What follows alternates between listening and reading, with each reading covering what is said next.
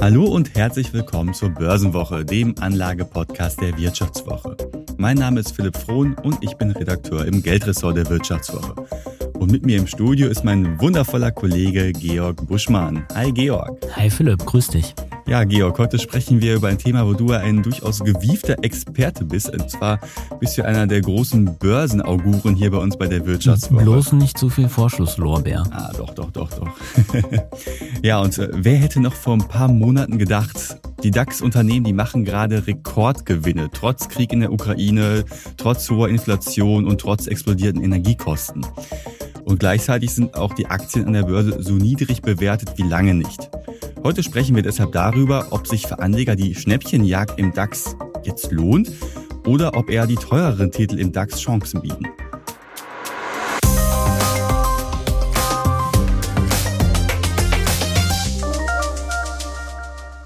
Ja, aber bevor wir ins Thema einsteigen, liebe Hörerinnen und Hörer, noch ein kleines Dankeschön an euch. Und zwar haben wir in den letzten Wochen ja sehr, sehr, sehr, sehr oft die Bitte geäußert, doch an einer Umfrage teilzunehmen, damit wir wissen, was wir im Podcast Börsenwoche besser machen können. Und da habt ihr euch natürlich rege beteiligt. Und da erstmal ein Dankeschön unsererseits. Ja, es war auf jeden Fall äh, viel dabei, was man, was man mitnehmen kann. Und ähm, ja, ja, danke auch, für das. Auch viele inhaltliche Sachen danke tatsächlich. Für das äh, konstruktive Feedback. Eine Sache hat mich ein bisschen gewundert. Ähm, wir wurden ja auch darum gebeten oder beziehungsweise es wurde angeregt, nicht so zu tun, als seien wir Multimillionäre. Obwohl Georg das ja fast ist. Ähm, und ich habe mich gefragt, wo ich diesen Eindruck erweckt habe. Aber Philipp, ich glaube, du bist schuld. Ich bin schuld? Du hast ja mal gesagt, du, du bist Immobilienbesitzer in Duisburg und da, da ist da natürlich der Weg zum Multimillionär Millionären nicht mehr weit. Ja, ich meine, Duisburg ist natürlich eine geile Stadt und Immobilien sind da unfassbar viel wert, aber äh, ich glaube, das wäre eine gewagte These. Also um es einmal glatt zu ziehen, also ich bin kein Multimillionär und ich glaube, Philipp auch noch nicht ganz. Nee, der emotional ja, aber auf dem Konto leider nicht. So, das war jetzt schlecht für mein Ego insbesondere, aber gut, es musste sein. Philipp, jetzt zum Thema. genau, zum Thema der DAX. Und da sind wir auch natürlich direkt im Thema Multimillionär sein fast. Ne? Vor ein paar Monaten hast du ja Porsche-Aktien besessen für eine sehr, sehr kurze Zeit, muss man ja sagen. Äh, ne? Du hast ja die Aktien gezeichnet, jetzt steigt Porsche in den DAX auf bist du etwas traurig drum, dass du sie nur etwas äh, für einen sehr kurzen Zeitraum in deinem Depot hattest und dann abgestoßen hast? Oder wärst du jetzt gern äh, Teil dieser tollen neuen DAX-Aktie? Ja, hinterher ist man natürlich immer schlauer, aber es war von Anfang an mein, mein Ziel, ja einen Zeichnungsgewinn zu erzielen. Der wie hoch war? Ich traue mich gar nicht, das laut zu sagen. Also es, es, also ich mein, es, es reicht für ein Mittagessen, aber nicht für mehr. ne, seit Börsendebüt hat ja Porsche fast 30 Prozent zugelegt. Und, und ehrlicherweise auch nur für eins in der Kantine. Naja, ja, stimmt. Wenn ich das jetzt, wenn ich die Porsche-Aktie noch hätte, dann würde es auch für etwas mehr reichen. Ähm, Porsche hat sich sehr gut entwickelt, ist jetzt im DAX. Ähm, ja, so ist das. Genau. Aber ich macht mich jetzt nicht mega traurig. Ja. Porsche im DAX ab dem 19. Dezember, also nächste Woche. Und damit gibt's ja dann vier, fünf Autokonzerne im DAX? Ja, ich zähle Porsche, Porsche Holding, VW, BMW, Mercedes, Mercedes. Also Continental noch als Zulieferer. Ja. Also, also wir sehen ganz viel, viel aus dem VW-Konzern auf jeden Fall schon mal. Viel Auto im DAX. Genau. Und um mal auf das Thema Bewertung zu kommen, sind DAX-Aktien jetzt billig zu haben, da ist ja das Thema Automobil durchaus eins, was man sich anschauen kann, ne, weil die ganzen Automobilkonzerne ja ziemlich günstig bewertet sind gerade. Also allesamt unter 10, meine ich, wenn wir uns das mal anschauen. Ähm, ja, also wenn man sich die Gewinnbewertung fürs laufende Jahr anguckt, dann stimmt das für alle außer Porsche hm. AG. Ähm, Muss man immer schön differenzieren. Genau, nicht die Porsche SE, sondern die Porsche äh, AG ist, äh, glaube ich, mit deutlich über 10 oder äh, also sie haben ein deutlich zweistelliges äh, KGV, aber mhm. Daimler zum Beispiel, beziehungsweise die heißen ja nicht mehr Daimler, sondern äh, Mercedes, ähm, haben, glaube ich, fürs laufende Jahr ein KGV von um die 6 oder unter 6 sogar. Und das ähm, könnte natürlich, mhm. könnte man äh, meinen, das sei äh, besonders günstig. Vielleicht aber nochmal einen Sprung zurück für alle, die nicht wissen, ja, KGV, was soll das denn sein? Also es ist ja so eine der wichtigsten Größen, die man so in der Finanzanalyse kennt. Also um eine Aktie zu bewerten, schaut man sich ja sehr oft das KGV an, das Kurs-Gewinn-Verhältnis, und das gibt ja letztlich an, wie viele Unternehmen, äh, wie viele Jahre braucht das Unternehmen, um seinen Börsenwert quasi zu verdienen. Genau, also man guckt sich an, was verdient das Unternehmen im laufenden Jahr zum Beispiel Und dann, was ist es an der Börse wert? Also was sind alle Aktien also die aus Zahl der Aktien multipliziert mit dem aktuellen Kurs, was ist das für eine Summe? Und dann teilt man das durcheinander und dann kommt das KGV heraus. Genau, im DAX liegt das momentan bei so 13. Das ist im historischen Vergleich ziemlich günstig. Ich meine, im historischen Mittel waren es ja um die 15. Also wir sind da jetzt schon etwas günstiger dabei als sonst. Äh, aber, aber du hast es ja gerade schon angesprochen, günstig muss nicht immer gut sein. Genau, also man, man kennt es ja selbst. Man ne? kennt es aus dem äh, aus dem Alltagsleben. Wir haben eben schon über das Mittagessen gesprochen. Das Kantinenessen ist sicherlich günstig, aber ähm, nicht zwangsläufig auch das beste Mittagessen, was man bekommen kann. Und ähm, ja, viele Dinge im Leben haben eben ihren Preis und das ist bei Aktien oft zumindest auch so. Ja, also wir haben gerade ja schon das Thema Automobilaktien angesprochen, die ja allesamt ziemlich günstig bewertet sind. Und da gibt es ja durchaus Risiken, die man gerade ja ziemlich gut beobachten kann. Also Stichwort Volkswagen. 40 äh, Prozent der Umsätze macht das Unternehmen ja in China. Also wenn da, ich komme aus dem Ruhrgebiet, ich rede jetzt mal ein bisschen salopp, wenn da die Kacke am Dampfen ist, dann Prost Mahlzeit. Nach einer kurzen Unterbrechung geht es gleich weiter. Bleiben Sie dran. Soll ich jetzt Haus oder Wohnung kaufen? Wie sparen Erben Steuern? Bei solchen Fragen kann eine professionelle Zweitmeinung helfen. Die gibt es jetzt mit dem neuen Vivo Coach Newsletter. Er liefert jede Woche Antworten auf Fragen zu Geldanlage, Vorsorge, Steuern, Recht und Karriere. Und Sie können selbst Fragen stellen. Die Antworten geben unabhängige Expertinnen und Experten. Abonnieren Sie den kostenlosen Newsletter jetzt unter vivo.de slash newsletter slash coach. Vivo Coach. Wissen, das sich auszahlt. Ja, also äh, alle deutschen Automobilkonzerne haben dieses Risiko in der einen oder anderen Ausprägung und ähm, das ist sicherlich ein Grund dafür, dass ähm, die Bewertungen niedrig sind. Ein anderes Thema dürfte wahrscheinlich sein, dass äh, ja, dass der äh, Switch äh, zur Elektromobilität oder äh, wir sind ja technologieoffen, mal gucken, was, was, was ja. es wird, aber es besteht ja eine relativ große Unsicherheit und ein Investitionsbedarf, ähm, der da entsteht. Ähm, das äh, spielt sicherlich auch mit rein, dass Automobilkonzerne nicht so hoch bewertet sind und dann ist sicherlich auch ein Thema, dass es eher eine Branche ist, die strukturell nicht so mega krass wächst. Ähm, das alles mhm. macht natürlich eine Gewinnbewertung im Zweifel etwas niedriger. Genau, hinzu kommt ja noch das ganze Konjunkturthema. Also wenn wir jetzt wirklich in eine Rezession reinschlittern, ist die Frage, ob man sich da dann den, den fetten neuen Porsche, den fetten neuen Daimler holt. Äh, wahrscheinlich eher nicht.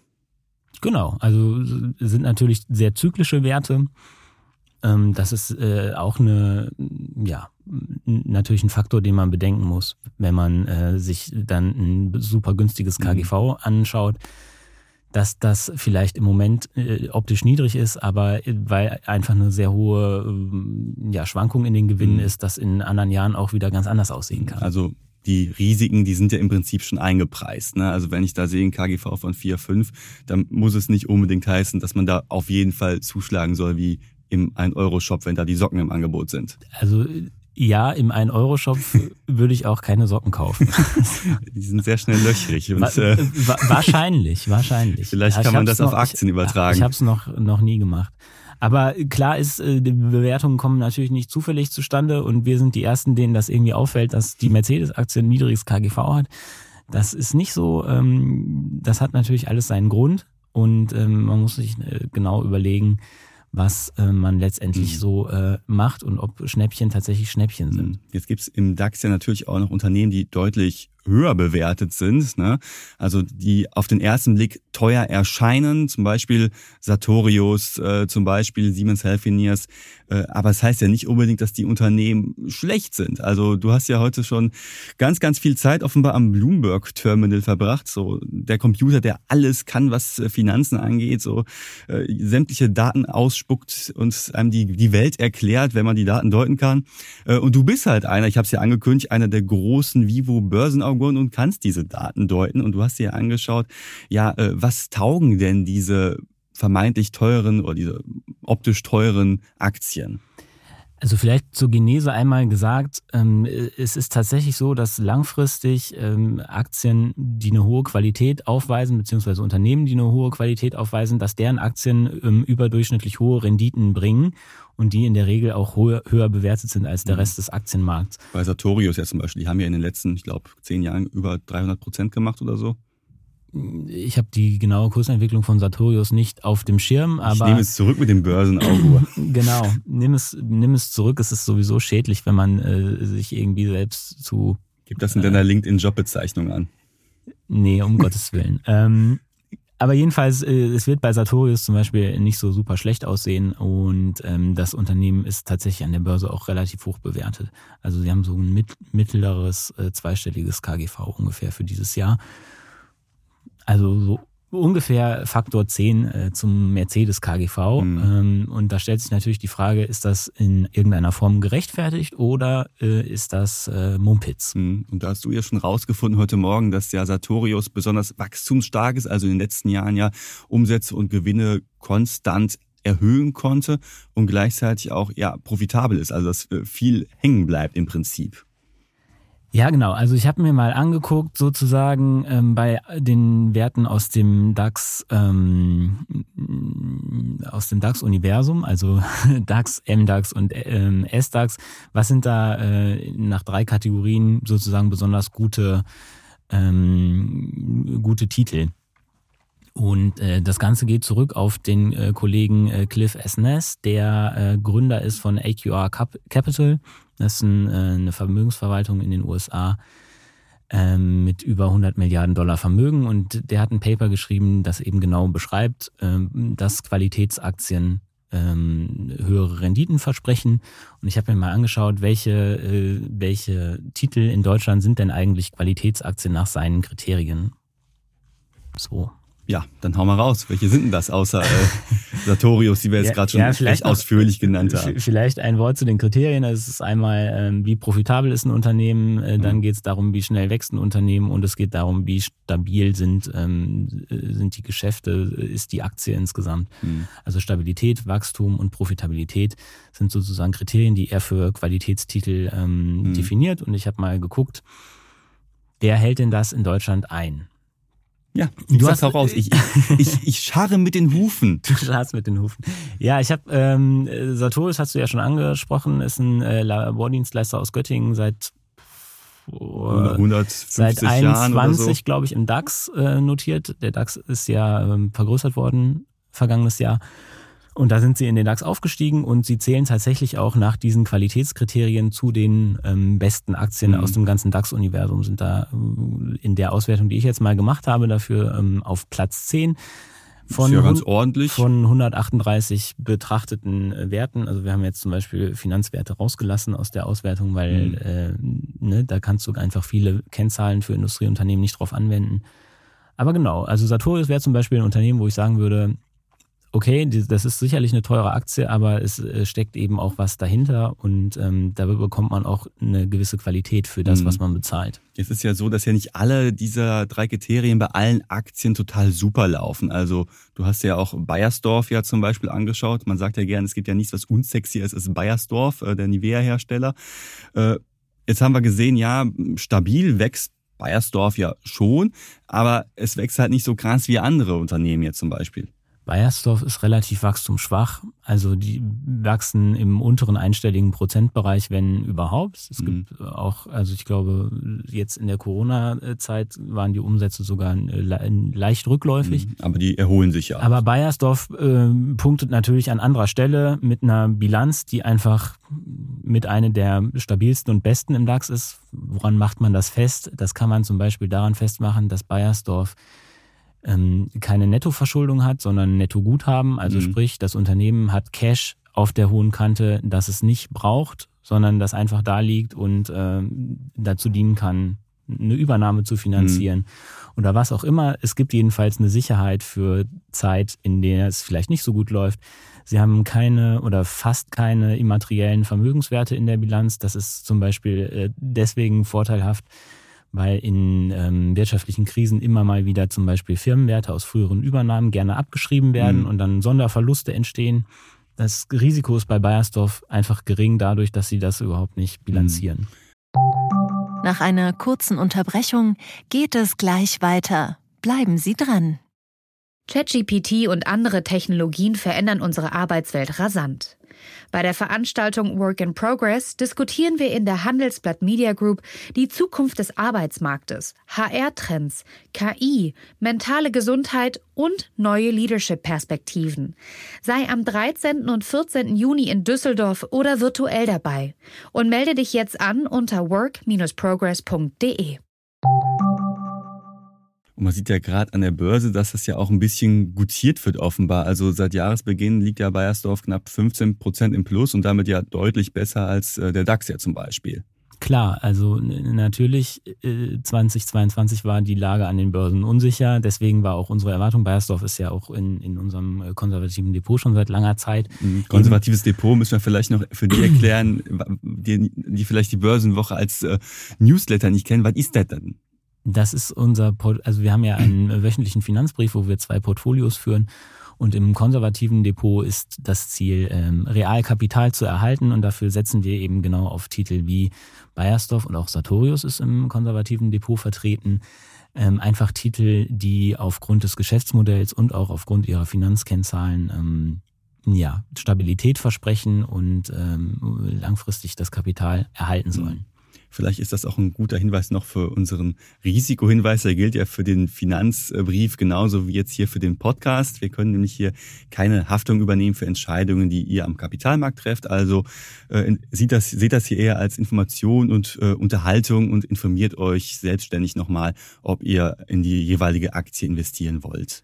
Genau, also ob eine ähm, Aktie jetzt nach den qualitativen Kriterien äh, gut oder schlecht ist, das kann einen Hinweis geben, wie die langfristige Wertentwicklung aussieht, aber natürlich die kurzfristige kann A ganz anders aussehen und selbst die langfristige kann natürlich bei einzelnen Aktien anders aussehen. Was das wissenschaftliche Paper, auf das wir uns äh, sozusagen stützen, herausgefunden hat, ist ja nur, dass es, wenn man sich einen sehr großen Korb von Aktien anschaut und auf diesen Korb qualitative Kriterien anwendet, mhm. dass es in der Regel ähm, und statistisch signifikant so ist, dass ähm, die Qualitätsaktien besser abschneiden als die, die das nicht erfüllen. Mhm. Aber es kann natürlich Einzelfälle geben, wo das anders ist. Mhm. So muss man natürlich immer dazu sagen, wenn man solche ähm, Auswertungen macht und mhm. äh, sich solche Gedanken macht. Klar. Und wird man jetzt zum Beispiel irgendwelche Tech-Aktien unter diesen drei Gesichtspunkten analysieren, dann wird vielleicht rauskommen, dass in den letzten Jahren mega Wachstumsverzeichnen war, aber die anderen beiden Punkte äh, unter Umständen ja nicht so äh, pralle waren, oder? Kommt aufs, äh, kommt aufs Tech-Unternehmen. Kommt ja, aufs also. also ich denke mal, wenn du zum Beispiel äh, Apple äh, unter den Filter legst, äh, werden die auch nicht so schlecht abschneiden. Das stimmt. Apple ist auch ein gutes Stichwort. Ist Apple nicht an der Börse genauso viel wert wie der ganze DAX? Das ist äh, so Pi mal Daumen. Äh, zumindest vor einiger Zeit mal so gewesen, ja. Mhm. Ja, und Georg, was sagt denn das über den DAX aus, wenn das ja gut wertvollste Unternehmen der Welt äh, so viel wert ist wie der gesamte DAX, wie 40 Unternehmen in Deutschland. Ja, was sagt das über den deutschen Aktienmarkt aus? Das sagt über den deutschen Aktienmarkt aus, dass der international nicht der wichtigste ist, sondern das sind halt die USA mit den großen Unternehmen und Deutschland läuft da im internationalen Vergleich unter ferner Liefen. Hm, und einige Unternehmen hauen ja auch noch ab nach Übersee quasi, zumindest für fürs Börsenlistening. Ne? Also Linde verdünnisiert sich ja jetzt, also der größte das größte DAX-Unternehmen nach Marktkapitalisierung haut jetzt ab. Zum 19. Dezember steigen die aus, werfen das Handtuch. BioNTech hat überhaupt gar keine Lust gehabt, in Deutschland gelistet zu werden. Die sind ja die ganze Zeit in New York. Das ist ja schon für den Aktienstandort Deutschland ein bisschen traurig, oder?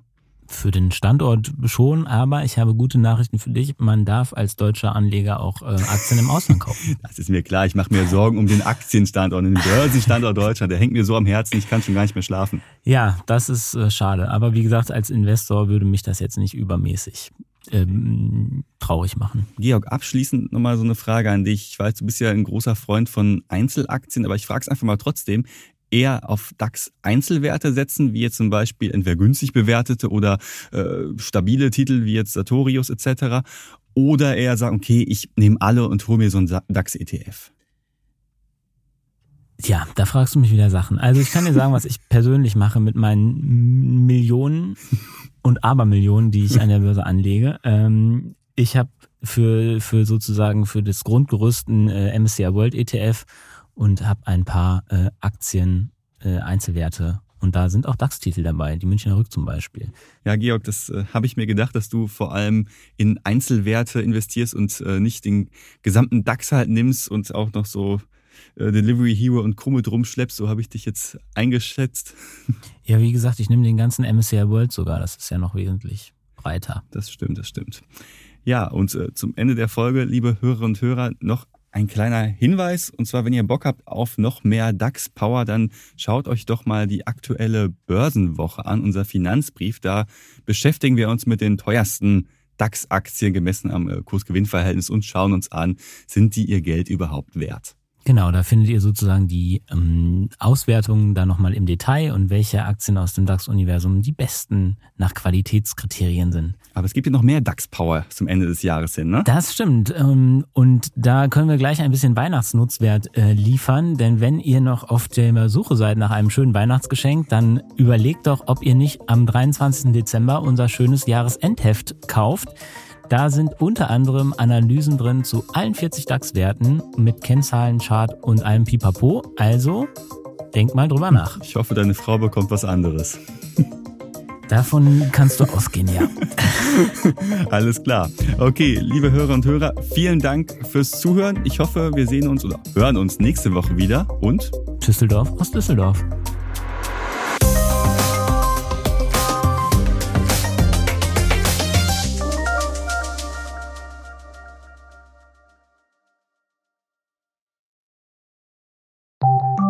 Nach einer kurzen Unterbrechung geht es gleich weiter. Bleiben Sie dran. Sie leben Fairness, Kultur und Werte? Zeigen Sie Ihr Engagement als Arbeitgeber und werden Sie Teil der Fair Company Initiative. Mit der Fair Company Initiative zeichnet das Handelsblatt Unternehmen aus, die insbesondere Berufseinsteigern und Young Professionals ein faires, attraktives Arbeitsumfeld bieten. Zu den entscheidenden Werten gehören unter anderem das Engagement für Mitarbeitende, Diversity und Chancengleichheit, Nachhaltigkeit und gesellschaftliche Verantwortung. Erfahren Sie jetzt mehr unter faircompany.de.